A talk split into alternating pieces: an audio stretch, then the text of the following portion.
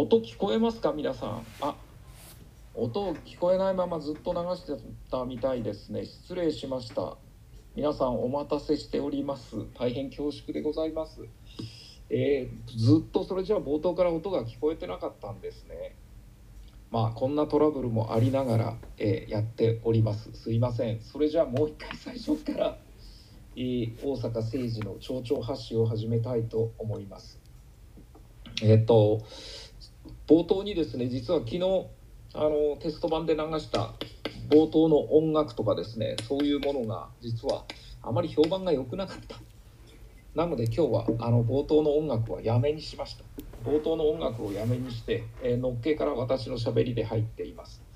で昨日もお伝えしましたけれどもこの大阪政治の町長発信これは以前に私が、えー、札幌のコミュニティ FM そこで、えー、やっていた番組その名前が大阪政治の町長発信でした。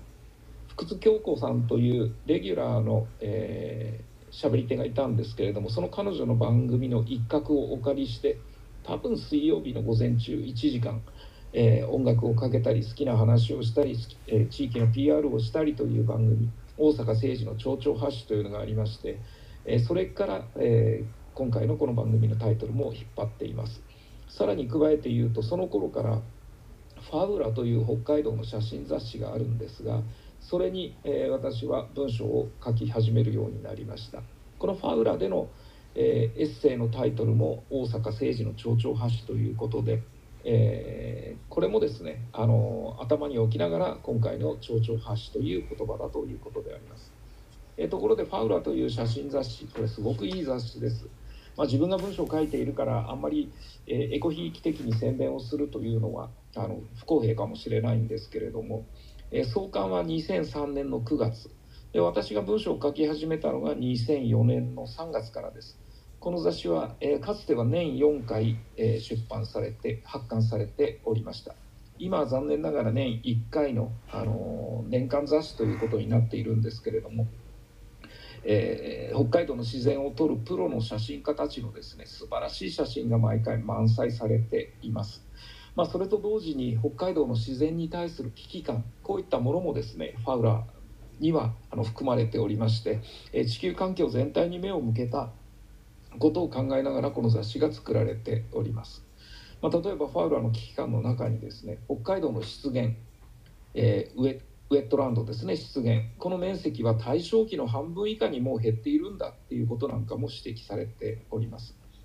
それからファウラっていう言葉ですが聞き慣れない言葉だと思いますがこれは造語です、えー、作られた言葉です。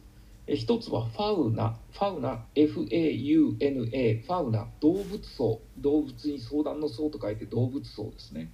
それとフローラ。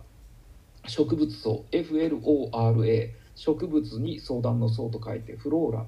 この2つの言葉を融合させた造語ファウラということだということであります、え、自然や生態系全体に目を向けようという願いを込めて命名した、え、雑誌のタイトルであります。でこの雑誌に私は2004年の、え、春号から、え雑誌でいうと3号目からですね、え春号から、え原稿を書かせていただいております。で今日はですね、えー、ファウラの原稿あの古いものなんか読む機会は皆さんもないと思いますのでそれをですね1回目に私が書いた原稿を紹介したいと思います、えー、タイトルは「卵焼きとバランス病」サブタイトルが「羊蹄山に学ぶ」というふうにあります、えー、書いたのは2004年の3月発売のファウラです。それではちょっと朗読してみます。卵焼きに醤油はかけますか？のっけから唐突な質問だ。子供の頃私は卵焼きに醤油をかけなかった。何かをつけると卵に申し訳がないというのは嘘で単に美味しくなかったからだ。それにもともとの味を確かめもせずに味の素と醤油を振りかけてそそくさと卵焼きを口に運ぶデリカシーのなさが嫌だった。そばやラーメンもそう。汁も一口もすすらずにすぐに薬味や胡椒を振りかけるのは最悪だ。だから卵焼きに限らず焼き魚だって何だって。まずは何もつけずにそのまま口に運ぶ。味が薄いようならちょっと醤油をちょっとだけ垂らす。でも私はそんな大人たちにそれを指摘するほどデリカシーがなかったわけではない。だから私の真意は伝わらず醤油をかけない私を見て大人たちは「変な子供だね」を連発していた。生意気な子供だったのだと思う。子供の頃から一つの形や色に染まるのが嫌だった。バランスというか常に偏らない自分になりたいと思っていた。音楽や本も分野を超越して楽しむ。食べ物の好き嫌いはない。人付き合いも一刀一派にこだわらない。理系も文系も関係なくバランスの取れた勉強をする。実際はどっちつかずになってしまったがそんなことに心がけていた。極端なのだが座右の銘を持つことすら嫌がっていた。それもバランスを気にするあまりのことだ。私が通ったニセコ小学校ニセコ中学校のそれぞれの校歌の歌詞には羊蹄山が織り込まれている。羊蹄山は標高1898メートル円錐形の清掃火山だ。その姿が富士山に似ていることから蝦夷富士の別名もあり憎らしいほど左右の金星が取れている。子供の頃私は羊蹄山と富士山の区別がつかなかった。それほど似ているのだ。こんな山を毎日眺めながら暮らしていた。だからバランスを気にするようになったのだろうか。いやそんなはずはない。だったらニセコ小学校の同級生全員が素材の味を確かめてから醤油をかけることになるだろうがそんなことがあるはずはない。私の異常ともいえるバランスへのこだわりは羊蹄山とは無関係だ。ニセコ町には有島というあざ名がある。これは大正時代の文豪有島武雄の父が所有する農場名を引き継いだものだ。父の農場を譲り受けた武雄は大正11年小作人の共有物として農地を開放した。戦後の農地開放の30年以上も昔のことだ。先駆的な取り組みだった。誰でも少しものを考える力のある人ならばすぐに分かることだと思いますが生産の大元となる自然物すなわち空気水土地のごとき類のものは人間全体で使うべきものなどと武雄は言っている。ニセコで有島武雄は多くの人に親しまれている。ニセコの小学生は有島の偉業を繰り返し教えられその文学作品に触れるチャンスも多いはずだ。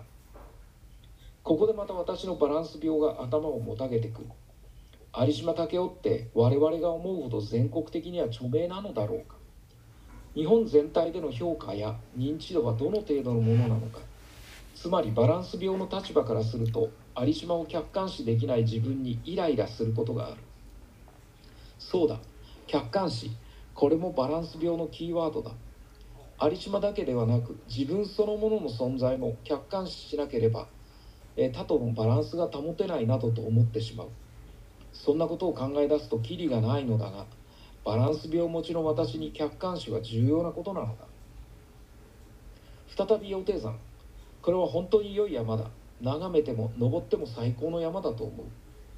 特にニセコからの眺めはさ絶品だって言ったところ。くっちゃんからの眺めが最高だ。くっちゃんの友人が言う。くっちゃんからは左右の金星が取れていないし格好が悪いと反論。しかし結局彼は聞き入れず私は面白くない気分でいっぱいだ。あれ？私のバランス病はどこに行ったのだろう？本来のバランス病持ちなら彼の立場も客観視してそうだねくらいは言ったのかもしれない。しかし羊蹄山は譲れない存在だ。ニセコからの眺めが良いに決まっている。気がついたら私も44歳。随分と年を重ねたものだ。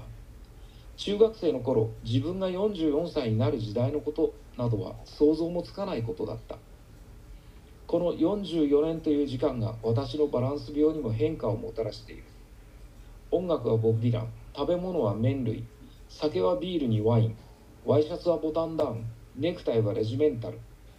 バランス病とは程遠い。こだわりに満ちた自分がここにいる。